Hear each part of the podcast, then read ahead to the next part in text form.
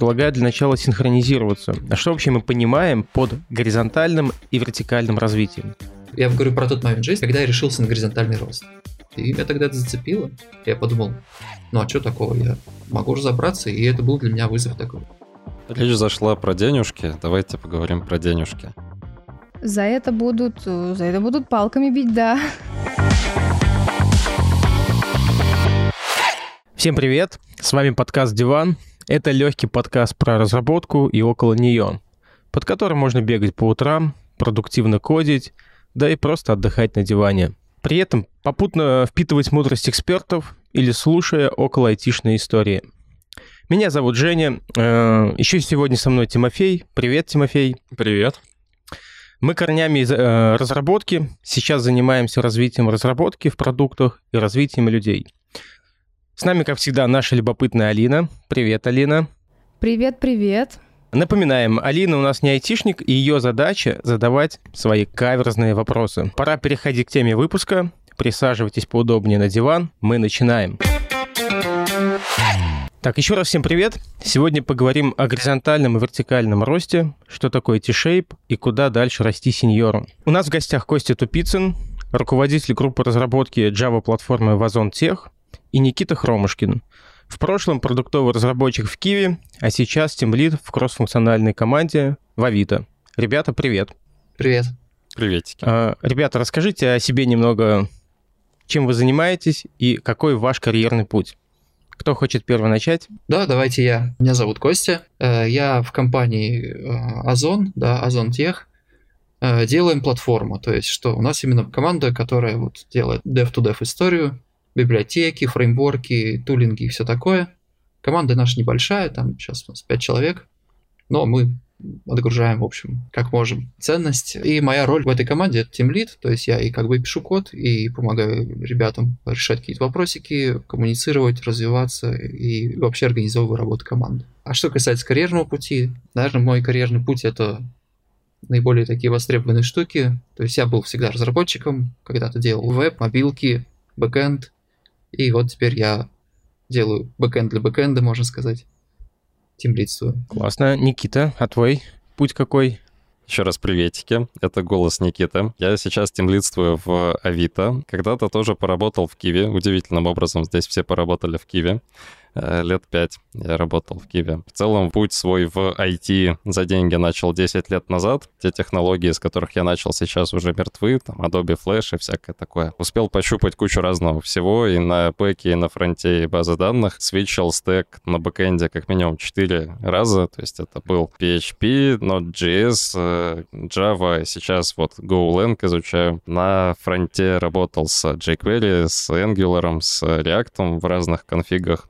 И базы данных тоже пощупал супер разные, там, начиная от MySQL и заканчивая э, Oracle через Postgres и через Cassandra. И MS SQL тоже пощупал. Ну, в общем, всякое разное. Ребята, давайте прежде чем начнем обсуждать э, развитие, куда развиваться вширь, вглубь, э, и какие вообще есть ветки развития, предлагаю для начала синхронизироваться. А что вообще мы понимаем под горизонтальным и вертикальным развитием? Давайте я... Я на самом деле считаю, что есть не только вот два варианта, горизонтальный и вертикальный. Наверное, немножко вперед забегаю. Скажем, есть горизонтальный рост. И, наверное, тут нужно договориться, что когда ты осваиваешь не только свою технологию, но и что-то смежное там в твоей команде или именно в технологическом стеке, но на самом деле про вертикальный рост я бы разделил его на два понятия. Вертикальный вверх классическом понимании по карьере, по руководительской лесенке и вертикальный вглубь. То есть, когда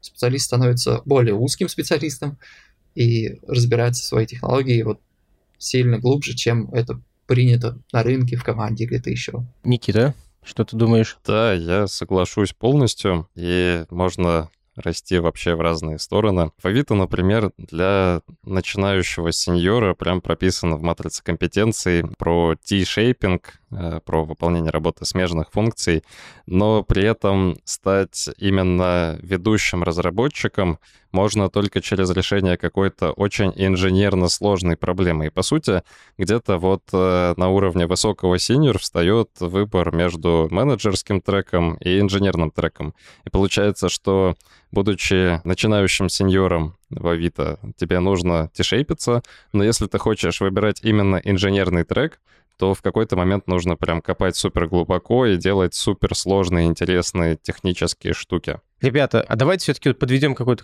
краткое определение тому, что такое горизонтальное и вертикальное развитие? Получается, что вертикальное — это моя специализация, мой стек, а горизонтальное — это смежные специализации, которые, наверное, нужны вот в моей команде для того, чтобы выполнять наши задачи. Слушайте, ну вот так получилось, что у нас тут собрались сегодня как бы одни тем лиды и менеджеры, но все-таки вот со стороны своего опыта можете поделиться, сталкивались ли вы с проблемой выбора направления дальнейшего развития, будучи там, сеньорами в какой-то момент в своей карьере? Да, не то чтобы прям проблема, но какие-то размышления, рефлексии о том, чем я занимаюсь, да, где бы я себя хотел видеть через пять лет.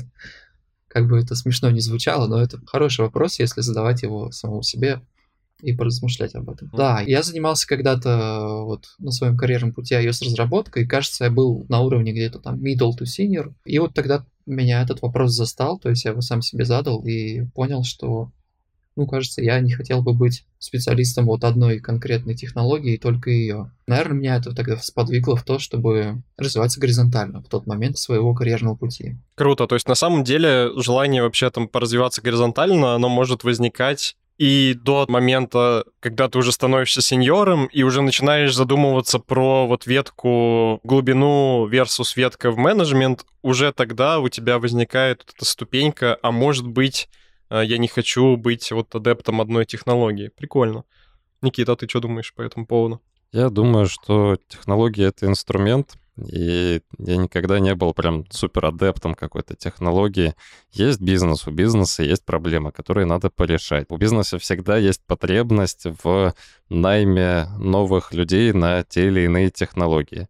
Нанять человека всегда сложнее, чем кому-то внутри за это взяться. И это зависит от майнсета. Если есть желание, то всегда найдется работа где-то в соседней смежной области. Поэтому здесь вопрос в первую очередь к слушателю. Хочешь ли ты развиваться куда-то еще вширь или ты хочешь конкретно копать свою Java? Смотрите, а вопрос тогда такой, чем вообще руководствуются разработчики, там, или в частности вы даже интересно, ну, когда вот вы выбираете там, решение вширь развиваться или вглубь. Ну, потому что все-таки же тут много нюансов, как мне кажется. Это и время затраченное на то, сколько я буду там прокачиваться, востребованность на рынке, смогу ли я там стать таким крутым экспертом в этой области. Поделитесь своим мнением, чем стоит руководствоваться, когда принимаете решение. Я бы сказал, что не только руководствоваться чем, а в принципе нужно смотреть на обстоятельства. И, допустим, если работаешь условно в какой-нибудь компании, студии, которая делает какой-нибудь софт на заказ, пусть это будет веб или мобилки, то наверняка ты задумаешься, а нужен ли им невероятно погруженный крутой специалист, ну, скажем, мобилку iOS или Android, неважно, для тех задач, которые эта студия выполняет. Вот. И если ты связываешь какой-то свой карьерный путь в этой компании, да, и понимаешь, что, ну, наверное, это там не пригодится, то будет чуть меньше мотивации погружаться вглубь. Вот. Ну, либо же ты наоборот принимаешь решение, что да, я хочу быть реально крутым специалистом, которых немного, но, скорее всего, работу под мои задачи будет искать чуть сложнее.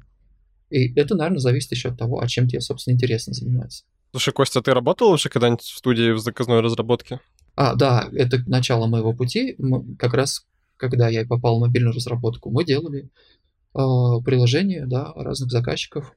Что прикольно, то есть ты можешь еще рассказать про свой момент выбора в заказной разработке и про свой момент выбора в продуктовой разработке. Ну, тут, наверное, не совсем получится мне что-то рассказать. Я, когда работал в студии, ну, был еще так, скорее, junior to middle, а потом уже ушел в продуктовую. И, наверное, в продуктовой я больше технически вырос и там было у нас, как раз я ушел в Киеве, у нас было больше возможностей технически вырасти. То есть, по моим ощущениям, для разработки на заказ каких-то серьезных знаний-то и не требовалось.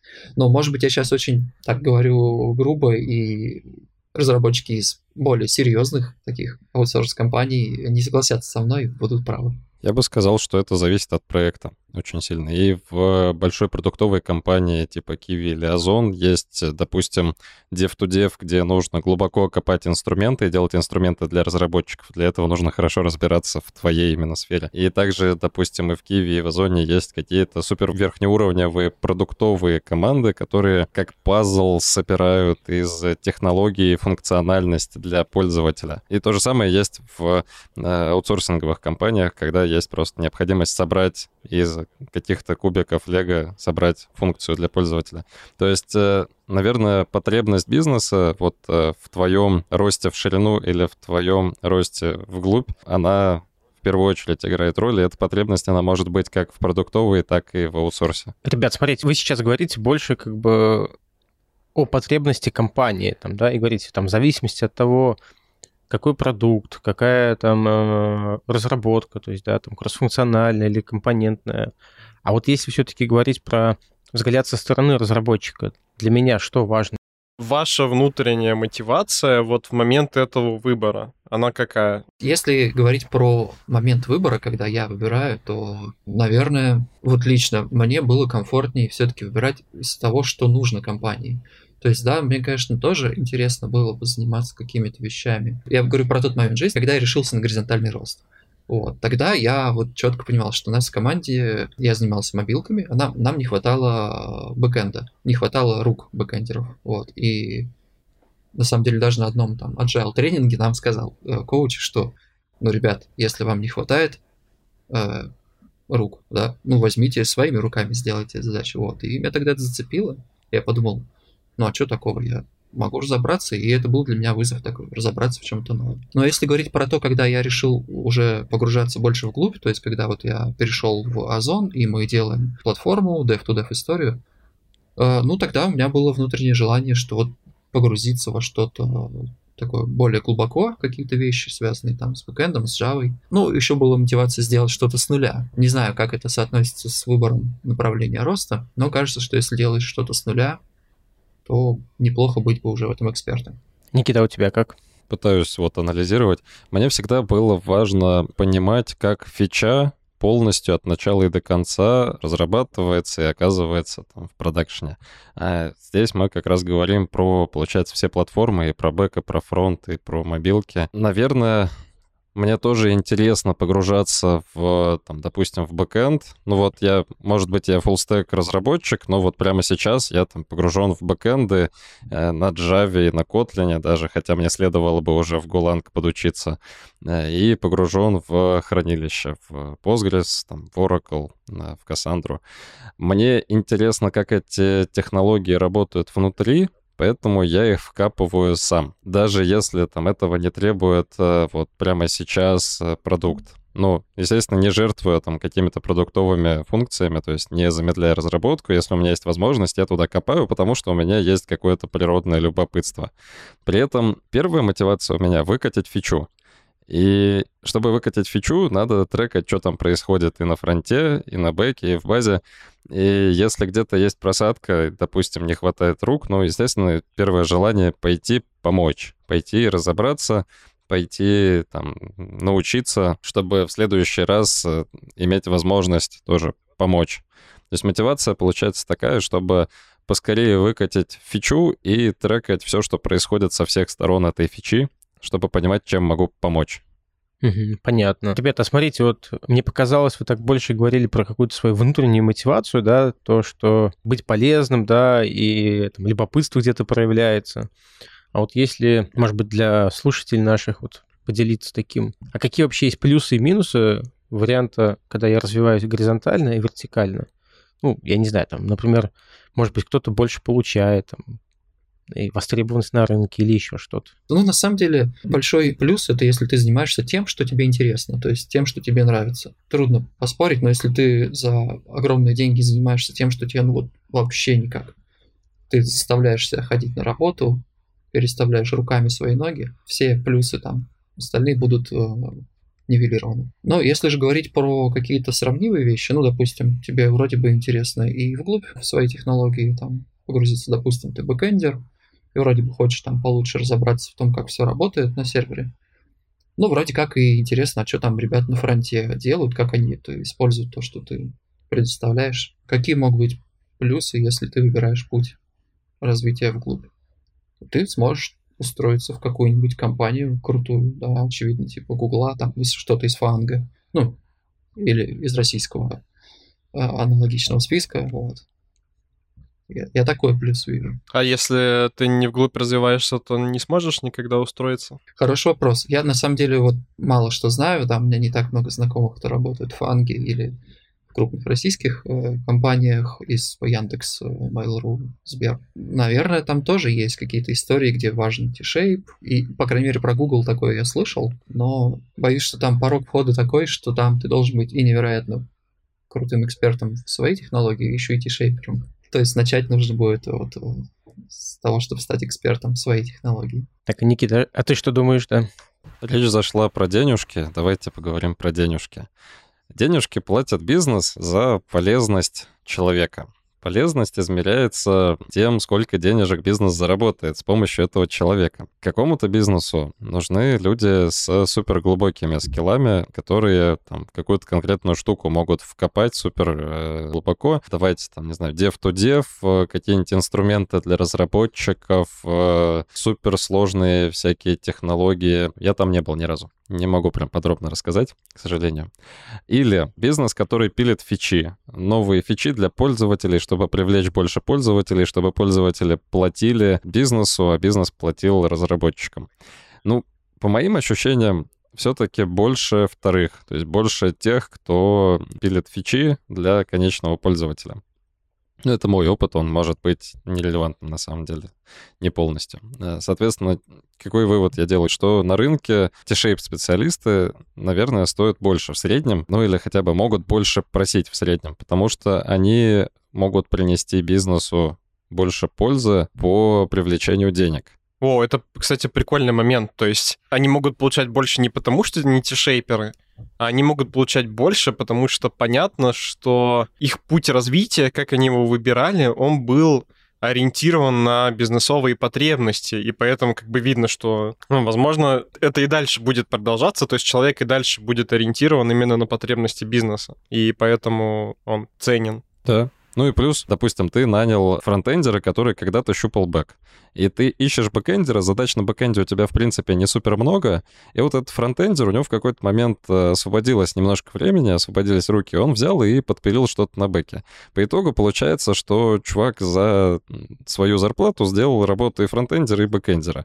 Вместо того, чтобы там сидел еще и бэкэндер. Бэкэндера еще надо нанять, и его все еще ищут. А работа уже здесь и сейчас выполнена. Time to market гораздо быстрее, чем если нанимать человека. Фича в продакшене, фича принесла денежку. Угу. Успех. Супер. Я вот хочу просто мысль Тимофея продолжить. Э, правильно ли я понял, что разработчик, который проявляет, скажем, интерес к разным направлениям, он некую проявляет такую адаптивность, и, скорее всего, когда, если в компании потребуется опять адаптироваться, такой как бы разработчик сможет быстрее э, ну, адаптироваться и быть более как бы ценным. Ну да, то есть э, T-Shaper — это как причина-следствие. То есть T-Shaper — это не причина. T-Shaper — это следствие того, что, да, у него есть такое свойство, ну, адаптивность. И это значит, что он вполне это свойство может проявить и в других областях тоже, если это вдруг понадобится. Кстати, мы еще вот этой темой подняли такую хорошую историю. Ну, как я услышал, у нас проскочила мысль. Вообще-то не обязательно говорить, что ты только за горизонтальное развитие или ты только за вертикальное развитие. Вертикальное развитие вглубь — это тоже может быть некая адаптивность на самом деле. То есть, действительно, ты там раньше тишейпился, а в какой-то момент потребовалось глубокое знание какой-то технологии, и ты пошел его получать. То есть адаптивность может быть и там, и там на самом деле, и в разные моменты в своей карьере ты можешь делать выбор в сторону или горизонтального развития, или вертикального, ну, в зависимости от и окружающей твоей среды, и компании, бизнеса и задач, и в зависимости от своих внутренних стремлений тоже. Хороший момент. У меня есть что добавить к предыдущему пункту, да, про деньги. И, на самом деле я тоже слышал неоднократно, что бизнес готов за таких более адаптивных и бизнес-ориентированных ребят с опытом T-Shape платить больше но э, лично по своим наблюдениям, а мои наблюдения, да, надо уточнить, это вакансии, которые мне летят от каких-то рандомных HR во все возможные мессенджеры, которые я зачастую читаю и удаляю, не, даже не всегда отвечать есть э, желание. Э, там, к сожалению, такого не вижу, то есть там мои наблюдения это в основном что-то вот конкретно специалист. Мобилки, бэк и full stack. Full stack обычно имеется в виду бэк плюс фронт веб. Вот, э, то есть я не видел где-то прям конкретную вакансию, где было описано, что нам нужен вот там продуктовый разработчик вот, с такими качествами, вот, о которых мы сейчас сказали. Ну, не знаю, может быть, у меня просто не очень релевантные э, вот эти выборки, то, что мне летит. Кстати, это, это прикольно, да. Хочешь, я прямо сейчас тебе скину такую вакансию? А, интересно. А, это прикольный момент. Ну, вот я отчасти просто замечал, что... Хотя ладно, я могу только про Киви так говорить, что мы с такими просто вакансиями не делаем такие холодные истории, то есть какие-то холодные обзвоны или там мессенджи, ну, их просто нет. То есть там привлечение по-другому работает в компаниях, где такая культура. Может быть, поэтому ты в том числе не видишь такие сообщения. Я так в защиту просто немножко накинул. Да, возможно, возможно, интересно. А то рассы, рассыпалась наша красивая идея немножко э, об реальности. Ну, подожди, я готов защитить нашу красивую идею. Вот я провожу в Авито довольно много интервью, там бывает по паре интервью в день, разных, вообще разных функций, и бэк, и фронт, и Android, и iOS, но я делаю финалы, то есть это такой culture fit интервью. И что я вижу? Я вижу, что ребята, которые тишейпятся, они по culture fit лучше подходят. И я также сопоставляю их навыки и матрицу компетенций, которые есть в Авито. И я понимаю, что чувак, у которого есть опыт тишейпинга, который рассказал мне свою историю тишейпинга, он лучше матчится на сеньорную оценку потому что в матрице компетенции это есть. И, соответственно, допустим, за вилку медла он вылезает, Допустим, он не супер хорошо прошел алгоритмическую секцию. Есть у нас в Авито такая алгоритмическая секция, э, разные отношения к таким секциям у разных людей. Я свое отношение сейчас придержу при себе. Ну вот, допустим, человек не очень хорошо ее прошел, и мы там с трудом, прям с большим трудом можем ему дать сеньора, потому что он на медла прошел алгоритма. И вот он рассказывает про свой опыт тишейпинга, и здесь уже прям наклевывается, почему ему реально можно дать сеньора, потому что вот есть матрица компетенций, и то, что он рассказывает, отлично ложится на эту матрицу, на то, что прописано в этой матрице для сеньора. То есть это для нанимающего менеджера аргумент, почему человек э, там, вписывается вот э, по своим э, запросам, по своим зарплатным ожиданиям в Авито на сеньора допустим. О, слушай, э, такая тема сейчас интересная. А вот сеньор это условно кто? Это э, эксперт там или с каким-то мышлением глубоким там должен быть как минимум в одной области? Или, например, я разработчик, скажем, умеет в бэкэнд, в фронтенд и, возможно, там мобилки еще и там и тесты писать умею, но при этом э, уровень моих знаний, ну, как бы глубина их знаний, они где-то там middle тут и тут. Могу ли я считаться сеньором? Зависит от майндсета и от задач. В целом, если у продукта нет таких суперинженерно сложных задач, при этом майндсет реально сеньорный, и под майндсетом здесь мы понимаем какую-то, наверное, ответственность за продукт, за фичу, умение там организовать, э, в том числе своих коллег. Если вот этот майндсет есть при недостаточной глубине знаний там какой-то технологии, ну, теоретически, наверное, это возможно. На практике я такого не видел, ну, то есть по большей части вот э, T-shaped специалисты, они все-таки имеют вот эту палочку в букве Т на уровне сеньора, чтобы считаться сеньорами. Майндсет, он же не сам собой появляется, это проходит какое-то время, сколько-то лет, там, не знаю, 5-10 лет, сколько сейчас сеньоры, два года хотя бы, да? Вместе с этим майндсетом за это время по-любому появляется достаточная глубина познания какой-то технологии. Окей. Да, мне нечего добавить, я соглашусь, да, наверное, так. То есть я не видел тоже случая, чтобы прям вот человек был middle параллельно хотя бы в двух историях, каких-то технологиях, и не был прям вот сильно перекошен в какую-то одну из них. Поэтому в Озоне понятно, что у нас просто больше интересно все-таки, когда человек эксперт в одной э, технологии. Вот. Но, может быть, в других компаниях где-то это он бы и мог быть сеньором. Кстати, давайте тогда как раз вот э, интересно, вот э, затронул тему, что вот у вас в Озоне, ну, интересно больше с глубокой экспертизой, в других компаниях там по-разному бывает. Вот в Киви у нас мы больше продвигаем тему, связанную с э, T-Shape.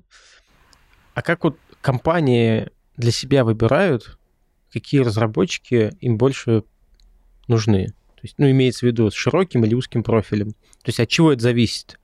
От организационной структуры, может быть, какой-то методологии, по которой они работают, либо там особенности продукта, возможно, еще чего-то. Ну, раз уж я про Озон затронул, да, я сразу тогда уточню. Я, к сожалению, не знаю, да и, наверное, довольно сложно знать вот про весь Озон. Он очень большой и э, очень разный от э, департамента к департаменту. То есть у нас там есть организационные структуры такие, вертикали. И я думаю, что в какой-то, может быть, вертикали реально вот такой больше подход про адаптивность и shape, другой, наоборот, все ну, строго каждый в рамках своей компетенции отвечает. Но я точно могу знать, что так как вот у нас платформа и у нас интересная именно история с э, глубокими экспертами, у нас вот будет так. То есть, строго говоря, у нас тишейпа, наверное, э, в том понимании, о котором мы сейчас говорили, и нету. Но он может есть немножко в другом. То есть все равно есть смежные задачи, которые делают там а, ребята из э, других команд, и есть выбор, да, в них тоже пойти погружаться. Вот. А что касается, да, как компании выбирают это, ну, наверное, вот в Озоне каждый там директор, да, такого департамента, он может повлиять на то, как у него будет конкретно работать. Ну, понятно, что есть общая какая-то политика, которая там определена между всеми э, такими руководителями. Вот. Я думаю, что у нас она просто исходит от, оттуда. То есть, да, больше интересна глубокая экспертиза. Никита, ты что думаешь? Расскажу про Авито немножко. Да, в Авито есть э, прям четкое разделение на продуктовые и платформенные команды. И здесь я представляю продуктовую команду, то есть я тимлид продуктовой кроссфункциональной команды. И большая разница все-таки. Ну, в платформенные команды нужны люди, которые супер глубоко знают свою технологию, которые знают на максималках там iOS, Android, э, всякие Go и PHP и все вот это. А есть, например, целая огромная команда Platform as a Service, которая разрабатывает тулинг для разработчиков э, в Авито, и там э, реально глубокие специалисты вот в сторону инструментария. А в продуктовых командах нужно пилить фичи для пользователей и пилить их сразу, чтобы одна фича рождалась сразу на всех платформах. Поэтому в продуктовых командах э, все функции представлены, а если какой-то функции не хватает, то ребята должны подключаться и затаскивать, тешейпиться в эту функцию. Почему? Потому что бизнесу надо выпустить фичу и как можно с меньшим time-to-market ом. Слушай, Никита, а вот э, раз мы начали говорить про кроссфункциональные команды э, и про T-shape, интересно, вот эта горизонтальная палочка, да, которая у T вверху есть, насколько глубоко она, в принципе, должна или может простираться вглубь. То есть это может быть уровень изучения соседней компетенции до «я понимаю, о чем говорит», там, бэкэндер понимает, о чем говорит фронтендер, например. Или это может быть уровень там, я самостоятельно могу запиливать какие-то обычные задачи в команде, или я могу там с супервизией, например, от более опытного в этой компетенции человека запиливать задачи. Вот э, как ты думаешь, до какого уровня это примерно должно быть? Э, короткий ответ. Под супервизией кого-то более опытного из, возможно, соседней команды могу запилить фичу более или менее самостоятельно. Почему так? Э, потому что когда ты начинаешь погружаться в какую-то соседнюю компетенцию, у тебя начинает теряться а, скилл в твоей компетенции, ну, потому что человеческий мозг не резиновый, и что-то выталкивает э, одно другое. А терять вот эту глубину погружения, ну, это если ты хочешь прям полностью переключиться и стать, допустим, ты был бэкэндером, стать фронтендером, э, ну, норм история, почему нет? Если ты хочешь именно закрыть потребность бизнеса, то есть э, напилить фичу, э, помочь команде родить фичу, то, наверное, ты э, именно с чьей-то помощью э, относительно самостоятельно просто напилишь эту таску. То есть, по факту, если вот оценивать э, в уровнях там Джун Middle Senior, наверное, э, типа уровень джуна, то есть самостоятельность не прям топовая. Не получится быть синьор э, в там бэкэнде и middle во всем остальном, и, там, и, middle во фронте, middle в андроиде, middle в iOS, потому что ты устареешь, э, то есть ты не успеешь следить за всеми трендами во всех платформах, и ты не сможешь вот эту медловость поддерживать. Она рано или поздно просядет, и тебе опять понадобится помощь. Ну, при должной степени там, э, самообучения, наверное, можно самому подтянуть. Но в моменте, там, выше джуна, как мне кажется, соседняя компетенция не поднимется. Угу, прикольно. Еще добавлю, кроме того, что у тебя меняются технологии, у тебя под каждый этот стек может быть разные IDE, разный код стайл, разные паттерны. Прям, ну, типа, у тебя может быть где-то функциональное программирование, где-то а, привычное всем там императивное. Вот, каждое переключение требует какого-то времени будет. Невозможно удержать это в голове, правда. То есть мы признаем, что все-таки человек у нас не всемогущ, и даже для кроссфункциональной команды все равно это э, кроссфункциональность глубь имеет вот э, ограниченную глубину, которая сильно меньше, чем твоя основная компетенция. Окей. А у вас есть что-нибудь из примеров сколько разработчики в момент времени ну, охватывали компетенции и закрывали задачи. Вот. Имеется в виду, он и в бэкэнде прям закрывает задачки, и в вебе, там, и, может быть, в мобилках, и в QA. По моему вот опыту, там, максимум плюс одна или полторы компетенции. Ну, то есть, окей, чувак напилил бэк, э, там, пошел немножечко законтрибьютил во фронт, и потом попробовал по заранее составленным тестировщикам, опытным QA-щикам, тест-кейсам, пошел сам это протыкал. Ну вот это я могу себе представить. Так, чтобы один человек там напилил и на андроиде, и на iOS, и на фронте, и на бэке, и тесты сам придумал, сам их везде написал и сам протестил, ну такого я себе представить прям не могу. Но, наверное, это возможно. Наверное. Но просто это все будет сделано достаточно хреново. Но, в принципе, да. Ну, плюс это будет еще сделано достаточно долго. Наверное, какие-то вещи можно делать в параллель, если привлечь еще одного человека. Ну, например, писать тесты, если у вас там контракт first, то, соответственно, кто-то может уже начать писать тесты. Просто как пример. Ну да, если возвращаться к вопросу, о котором вот Женя спросил, ну, я думаю, что плюс один, плюс две компетенции, наверное, может быть. Опять же, бэкэндер мог написать э, какой-то сервис, у него API, э, написать тесты автоматически и, может быть, написать не очень сложный фронтенд. Но это, кажется, максимум. Вот сложно уже представить что-то прям больше. Угу, окей. Смотрите, вот мы сейчас, как бы, когда говорили про T-shape, мы все время э, так упоминали какие-то харды, да, то есть это там фронт, бэкэнд. А можно ли вообще считать T-shape развитие смежных компетенций, связанных с софт-скиллами? К примеру, там фасилитация, системный анализ, менторинг, ну и коммуникация. Или все-таки это только про харды? Хороший вопрос. Ну, на первый взгляд, кажется, что как минимум часть из этих компетенций, она должна быть присуща там любому разработчику, начиная там, с какой-то планки там сеньора или выше. То есть наверное, любой, могу предположить, что любой сеньор и выше должен уметь анализировать э, системы, договариваться с представителями разработки разных компонентов. Вроде бы он тогда вот аналитиком должен быть. Немножко, может быть, дженом-аналитиком таким. А про остальные компетенции, ну, на самом деле, вот давайте обсудим. Менторинг, кажется, вообще не для всех история. Там какое-то управление проектами тоже не для всех. Ну, не знаю, я бы не назвал это T-shape ом все равно это что-то другое. Никита, ты как думаешь? Я думаю, что даже там специалист, который развивается в глубину, он все равно с ростом майндсета, он начинает там фасилитировать дискуссии так или иначе, там приводить к консенсусу эти дискуссии. И в той самой матрице компетенций в Авито даже начинающий сеньор должен там, договариваться о взаимовыгодном решении, когда стороны видят по-разному, э, фасилитировать дискуссии, не допускать неэффективных обсуждений. Есть такая тема, как фича-драйвинг. Тоже требуется от э, даже начинающего сеньора выступать в роли фича-лида, отвечать за полную реализацию вот какой-то конкретной фичи. То есть, по сути, внутри команды разработки есть свои такие вот фича-лиды, которые занимаются там вот полным циклом, и в том числе даже каким-то менеджментом, то есть собрать людей, организовать процесс так, чтобы фича в итоге, вот она откуда-то появилась, там, вот она прям на этапе, как она появилась, за ней закрепляется фича-драйвер, он трекает и Discovery по этой фиче и подключается, когда нужно. И он же отвечает в итоге за доставку этой фичи в продакшн. И все, что нужно вот между этими двумя точками организовать, он за все это отвечает.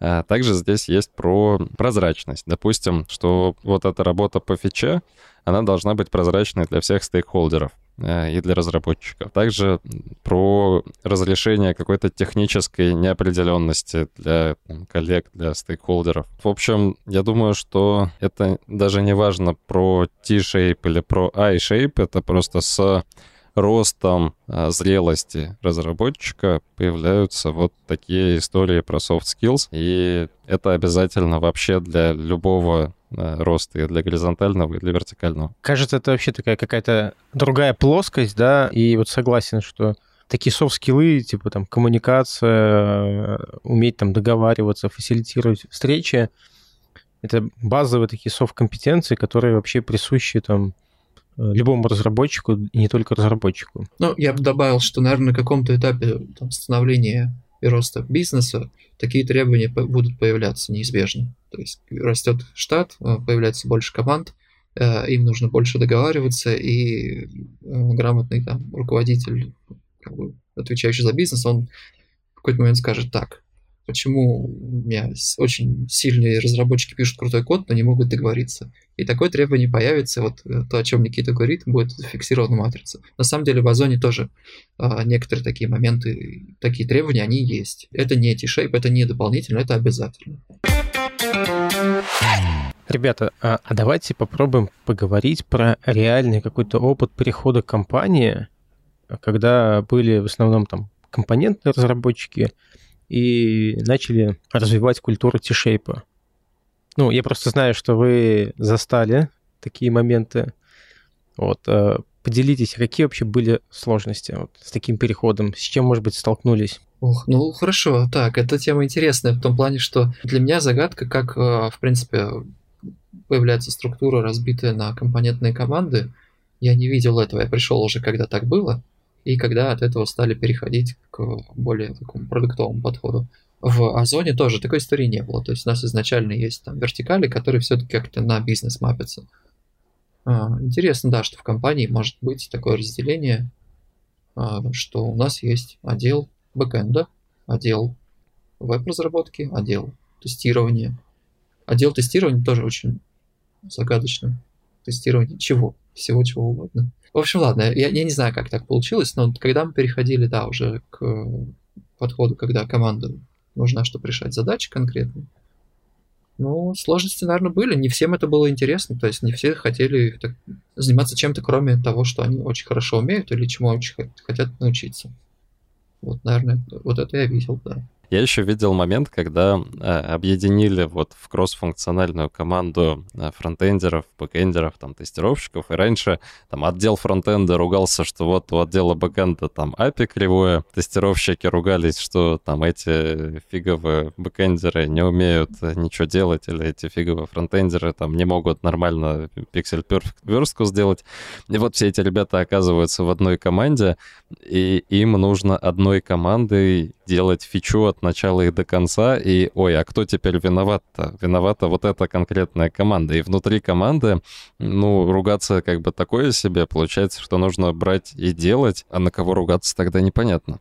И вот этот дискомфорт, от того, что раньше ты был э, суперспециалист э, в своей функции и там писал Java-классы, состоящие из 10 слов, и никто тебе в подметке не годился, а теперь тебе нужно вот с этим вот фронтендером прям словами через рот договариваться о чем-то, а он еще лезет в твой код и что-то там это, хочет законтрибьютить туда, что-то подпилить в API-контракте какую-то мелочь, и ты начинаешь его ревьюить, а он не умеет писать код, и ты бесишься, типа, блин, зачем он сюда вообще полез? А, короче, вот этот этап, а, когда происходит сдвиг, переворот организации, он стрессовый, для всех, реально для всех, даже там для супер стабильных ребят, которые очень спокойные и никогда ни на кого не ругались, все равно это стресс, потому что вот раньше ты работал по одному, и у тебя коммуникации были совершенно вот, отличные от того, что случилось уже сегодня, и к этому нужно адаптироваться. Здесь мы опять приходим к адаптивности. В общем, этап переворота оргструктуры, он э, всегда так или иначе болезненный, но по итогу, когда это заводится и работает, вот я вижу, что там ребята больше кайфуют, находясь в кроссфункциональной команде, и когда они видят результат своей работы. Потому что бэкэндер, когда вот он в команде бэкэнда, он результат своей работы может увидеть через год или вообще никогда. И вот это чувство причастности, чувство значимости, что ты делаешь что-то полезное, оно растворяется. А когда ты в кроссфункциональной команде, и даже, окей, ты написал бэкэнд, и фронтенд ты не трогал, но ты прям в этом же спринте, ну или, окей, в следующем спринте ты видишь результат работы вот своей и своего коллеги уже на проде, и ты получаешь вот этот дофамин от того, что ты разработал эту фичу. То есть это, наоборот, такой в плюс прям, да, внутренней мотивации повышается? Ну, получается, после этапа адаптации, когда супер стресс, когда суперстресс, мотивации, наверное, не супер много. А когда более-менее э, происходит адаптация, и все привыкают так работать, оказывается, что это кайфово. На самом деле, я вот немножко наброшу э, про структуру, в которой есть такие отделы по своей компетенции. На самом деле, она не очень естественна в том плане, что да, она может быть, она была, э, но так или иначе люди привязаны конкретные люди из команды, допустим, бэкэнда, тестирования, они привязаны к какому-то продукту, либо продукт area, смотря какой продукт компании. И так или иначе, раз они привязаны, значит, они будут взаимодействовать э, с другими э, специалистами, которые тоже привязаны к этой продукт area. И, то есть, переход, когда, ну, давайте просто вот этих ребят возьмем в одну команду, поместим, он выглядит как естественный процесс. Вот. Но, конечно, да, стресс есть.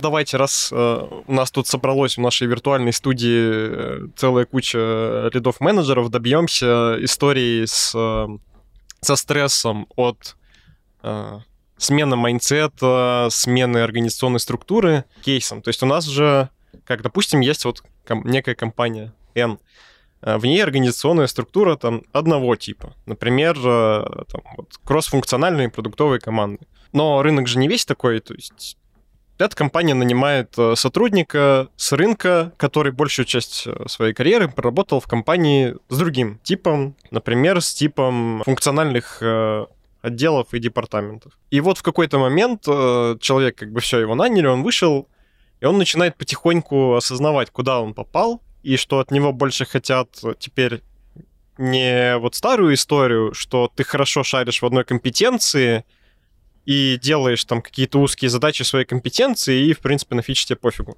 А от него начинают требовать уже какой-то адаптивности, широты взглядов, вот э, фича-лидинг, там про то, что Никита рассказывал. Ну, не то, что требовать, а к нему появляются такие ожидания. Вот ты лид, он к тебе приходит и говорит, слушай, вот э, эти ожидания, конечно, есть, но они мне не окей, я вообще не хочу этим заниматься, мне это не нравится, мне вот нравится своя узкая компетенция, а вот больше ничего меня не просите что будете делать? Там, как-то коротко в два-три предложения там, вот, наметить э, пути решения. Хороший кейс. Ну, на самом деле, все равно, наверное, сотрудник, у него нету какого-то прям желания пойти против системы и саботировать процесс, да, наверное, у него просто есть дискомфорт от того, что там от каких-то конкретных активностей, может быть. Ну, не знаю, наверняка переходит к такому подходу, когда у нас команда вокруг фичей, э, он сопровождается тем, что есть какие-то общие активности. Есть наверняка ретроспективы, хотя они и без этого могут быть. Есть какие-нибудь э, обзоры спринта, демо и так далее. Может быть, дело в этом, может быть, сотруднику э, хочется вот больше сосредоточиться на кодинге, чем на каких-то активностях. Но можно, наверное, с ним обсудить, почему так, почему, какая ценность в них, наверное, есть, наверное, нужно донести человека за, заставляют дешейпить, ну, мало ли, а, да, наверное, так делать не надо. Действительно, э, в команде же важна кроссфункциональность, а не то, что каждый кроссфункциональный. То есть вся команда, да, окей. Но не значит, что человек не может в ней сидеть и пилить свой код, который э, именно, допустим, в бэкэнде. Раз уж мы про бэкэнд тут больше говорим. Ну, опять же, нужно, чтобы он был синхронизирован с командой. То есть вот эту ценность нужно донести до человека. То есть это требование. Это не то, чтобы нужно уговорить человека, это может быть вполне конкретное требование. Ты должен делать не только те задачи, которые тебе интересны, а те, которые нужны бизнесу. За этим и наняли человека. И тогда уже там нужна синхронизация с командой, чтобы он делал то, что нужно там к определенному сроку или еще что-то. Но это не значит, что человека нужно заставлять и шейпить. Прикольно. То есть иногда есть смысл копнуть в детали, потому что ему может не нравиться не сама идея целиком, а что-то конкретное в ней и нужно там конкретно его как-то пошатать, покопать, э, что из этого конкретно ему не нравится, может ему там ценность чего-то непонятна, и уже с этим разбираться. Второй момент, что нет требования там к тишейпу, но есть требование, что ты должен в команде приносить там свою пользу. Там, каким-то способом, так или иначе. И ты можешь продолжать приносить свою пользу своей компетенции, если это возможно, как бы, а если нет, ну, может все-таки договориться с командой на то, чтобы попробовать что-то новое. Слушайте, но есть же интервью, Culture Fit интервью, где мы разговариваем, типа, чувак, а у тебя был опыт работы в кроссфункциональной команде? Расскажи, как ты себе это представляешь. А вот мы работаем вот так. А, там, будет ли тебе это комфортно? И чувак, когда выходит, у него не должно быть внезапности и неоправданных ожиданий. Получается, если он выходит и понимает, что это не его, и мы не можем ничего исправить в такой кроссфункциональной команде, в компании всегда есть э, мононаправленные отделы, куда можно попробовать ротироваться. Но опять же, э, не факт, что человек э, там и там приживется, допустим, потому что там тоже что-то будет не то. Получается, что ошибка найма. Мы разговариваем сейчас про ошибку найма. Это дорогая история, большая, дорогая. Таких лучше избегать и нанимать, когда ты там точно уверен, что чувак впишется и что с ним все будет хорошо. Ну, то есть э, возвращаясь к моменту, какие же трудности могут быть при переходе к одной структуре организационной другой. Может быть, это не всем людям интересно. И если мы говорим про то, когда мы человека нанимаем уже в новую структуру, ну да, мы, наверное, можем это проверить при найме. А если он приходил в одну компанию, а она становится совсем другой, ну да, к сожалению, это может не всем подойти. Что в этом случае делать? Вот тренинги всякие по скраму, которые нам проводили, когда в Киеве происходили всякие трансформации, я помню, там была прям очень жестокая фраза, типа, ну да, это не всем подойдет, и кто-то сам отвалится. Ну и действительно, там кто-то отваливался. Да, в целом это просто естественный процесс, ну, не трагедия, ну, надо, чтобы люди кайфовали от работы. Если люди от работы не кайфуют, они не будут даже за большие деньги нормально работать. Да, у нас, кстати, в Киеве есть такой принцип uh, job safety, salary safety, который как раз говорит о том, что, да, роли могут меняться, но мы обещаем там сохранить и зарплату, и работу. Ну, опять же, при желании, что если ты захочешь uh, адаптироваться. Окей, смотрите, мне кажется, мы тут много уже поговорили про вертикальное, про горизонтальное развитие. А вот если говорить про развитие сеньора, вот я уже сеньор, куда мне вообще развиваться? Какие есть ветки развития? Ну, то есть я так понимаю, то, что мы уже с вами много поговорили, это одна из опций э, горизонтально развиваться. А еще есть какие опции? Ну, давайте я возьму очевидную часть на себя. Это рост по менеджерской ветке, да, и рост в глубину. А в глубину это что? Ну, я и так уже сеньор. Куда я прям? Сеньор-сеньор? Ну, на самом деле, да, тут есть, конечно, может, не ко всем специализациям это применимо, но, наверное, понятие сеньор, оно же специфично для конкретной компании, и если ты достиг какого-то потолка технического в твоей, в твоей текущей компании, это не значит, что ты его достиг в целом в индустрии, в этой технологии. Это первый момент. Да, а второй момент есть, э, наверное, а, какие-то очень узкие такие темы, которых нужна очень высокая экспертиза в принципе. А, ну, наверное, я, может, ошибаюсь, но кажется, что так выглядит э, все, что связано с блокчейн и децентрализованными разработками. И такие вакансии есть, и там очень много денег, и ну, это прям очень узкие специалисты. И кажется, что Data Science тоже об этом, хотя я в этом мало что понимаю, но тоже звучит что-то такое. Очень емкое по технологии, по науке. Никита. Так, я расскажу немножко про то, что бывает выше сеньор. Вот открыл я сейчас Levels FYI, Э, и здесь прям на главной странице Engineering грейды Google. И выше Senior здесь есть Staff Software Engineer, Senior Staff Software Engineer, Principal Engineer, Distinguished Engineer и Google Fellow. Google Fellow — это чувак, который 20-30 лет работает в Google и может делать что угодно и просто получать зарплату. Это очень интересная позиция, но таких там буквально несколько человек. Так вот, после Senior есть еще дофига всего. Можно просуждать, почему так получилось. То есть, может, это какая-то инфляция грейдов произошла. Может быть, там действительно есть куда расти вот так высоко и далеко. Или глубоко, наоборот. Фишка в том, что всегда есть задачи инженерно очень сложные, э, где нужен прям вот такой ведущий эксперт, разработчик. Здесь даже, ну, выше синьор есть вот лид, или принципал, или эксперт, ну, что-то там, короче, как минимум один грейд еще есть. А в Киеве, наверное, уже, уже, может, и нет, э, но когда-то было. В Авито точно есть. Таким ребятам нужны супер вызовы, супер инженерно сложные задачи. То есть я вот своими глазами на калибровках увидел, там, насколько инженерно сложные задачи решают такие люди. Их мало, туда попасть реально сложно. Главное им нужна именно работа уровня ведущего разработчика, потому что если в компании работает э, там лид, инженер э, и делает работу медла, то а нахрена оно нужно? Компания тратит много денег, чувак наверняка скучает, и это не супер интересно. Поэтому на калибровках ведущих разработчиков очень серьезно смотрят, а какую работу они выполняют. И там прям очень сложные слова. Я, честно говоря, не все понимал на этих калибровках. Там были люди, которые, кажется, разбирались и, кажется, даже активно обсуждали, что это такое за слова, но мне приходилось гуглить. Вот, в общем, это реально прям очень крутые чуваки.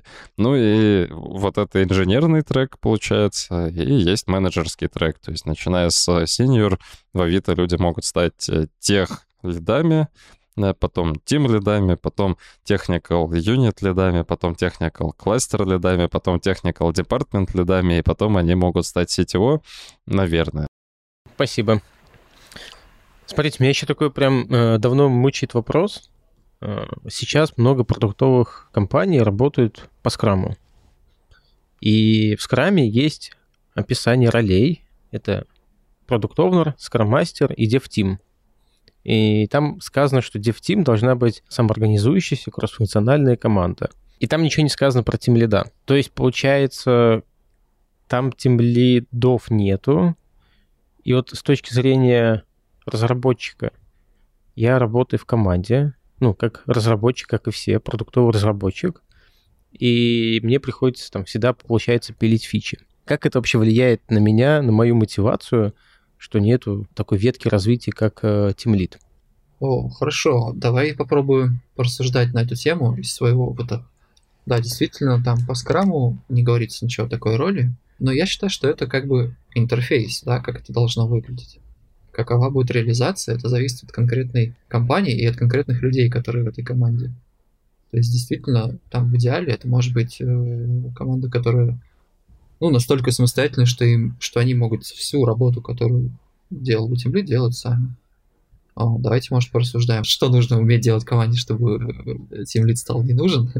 вот. Ну, кажется, что да, уметь договариваться, распределять задачи, планировать свою работу, чтобы задачи делались, там, фича, инкремент поставлялся, и конкретные задачи внутри спринта делались, там, в порядке и все такое.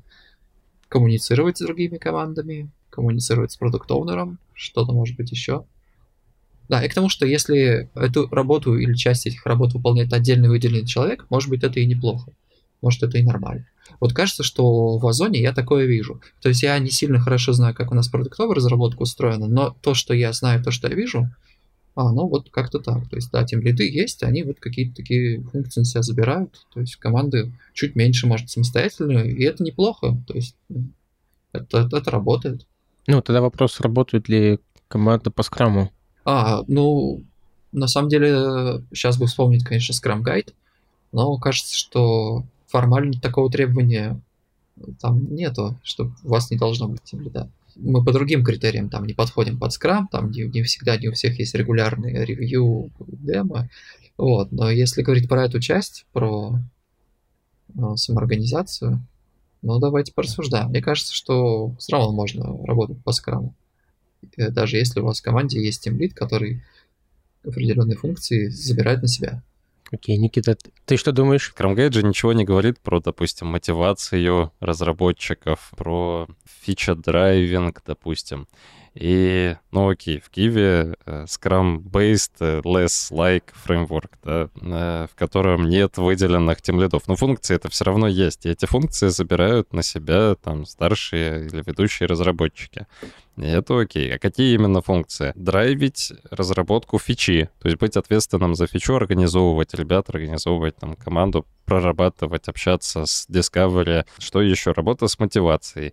Там следить, чтобы задачки интересные были у ребят, которые по соседству. Потому что, ну, ты же заинтересован, ты как старший или ведущий разработчик заинтересован, чтобы у тебя команда там, не развалилась, и чтобы твоим э, коллегам было интересно работать возможно, менторинг кого-то. То есть ты видишь, что у человека есть оформленный запрос прокачаться, и ты берешь на себя менторинг. А, это же возможно и даже при наличии оформленного тимлида, который вот прям типа руководитель группы разработки. Это я. Ребята же сами на себя берут и feature-driving, и работу, там, допустим, менторинг. То есть этот процесс, он налажен внутри команды, и команда в этом плане самоорганизующаяся. У нас есть, э, допустим, э, дежурный скрам-мастер, то есть каждый член команды берет на себя функцию скрам-мастера и недельку там ведет мероприятие, ну, недельку или спринт. В общем, это очень зависит от компании, от процессов, которые образовались. Скрам сам по себе, он достаточно свободы дает, поэтому я бы не говорил, что вот типа в скраме написано, и так должно быть. Команда должна быть вот без тем лида. Окей, ребят, спасибо. Давайте, у нас последняя такая часть осталась. Это вопрос от Алины. Алина, привет. Привет, привет. Алина, тебе слово. Да, ребята, у нас сейчас будет небольшой блиц.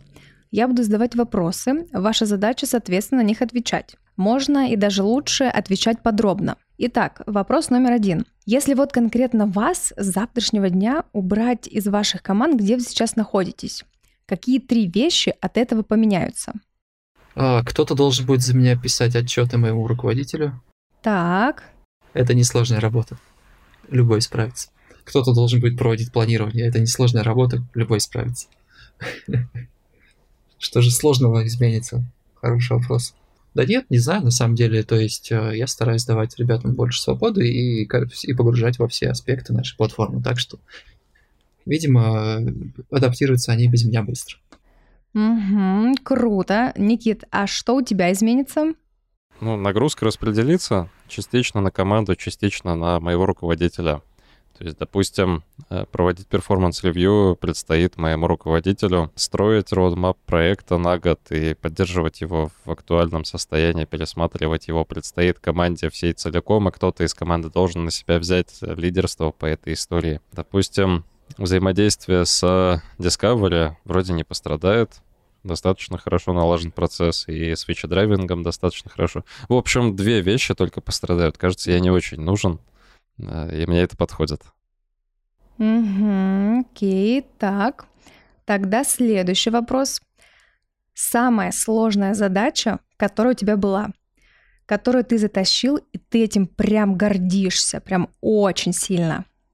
Давай, как менеджера. Я прислушиваюсь к инициативе ребят, да, у нас команда молодая, тех, кто приходит, могут что-то предлагать, вот, и одна из них очень круто нам помогла, вот, мы теперь пишем очень много интеграционных тестов, и это классно. А при, принес это не я, а вот мой сотрудник, вот. И я как менеджер считаю, что хорошо, что я это поддержал.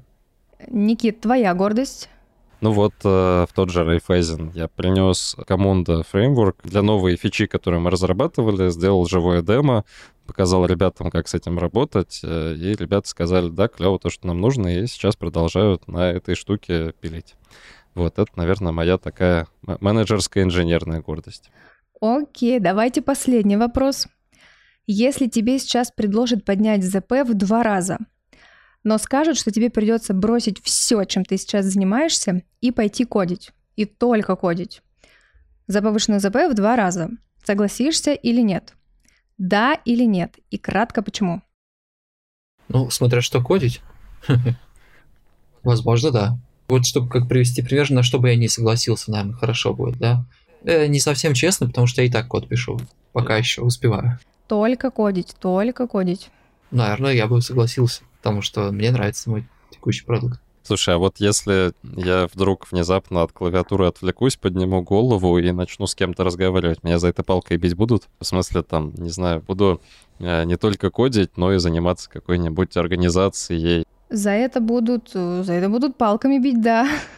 Ага, то есть нужно, короче, только кодить и никаких вообще там лидерских э, качеств Да. не проявлять, э, тупо писать код.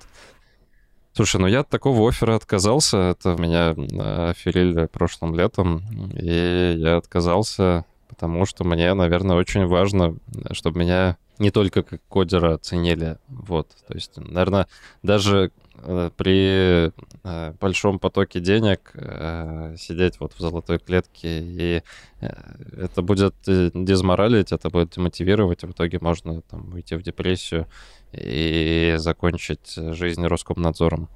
Поэтому, наверное, нет. Ну, то есть при условии, что моя текущая зарплата удовлетворяет мои там, текущие потребности, и вот этот гигиенический фактор, он закрыт, наверное, нет. Но кодить хочется. Очень хочется кодить. Я прям очень сильно хотел бы покодить. Приходи, что, есть пара задачек, там можем после обеда посмотреть.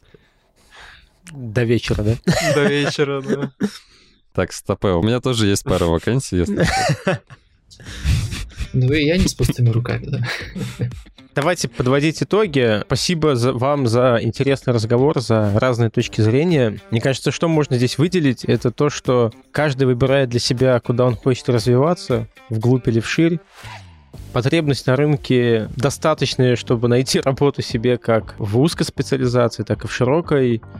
И сеньору расти тоже много куда можно. В тех лиды, в тем лиды, либо вширь, либо какую-то более там, глубокую ветку развития. Поэтому все индивидуально. Всем спасибо. На сегодня все. Освобождаем диван. Пока.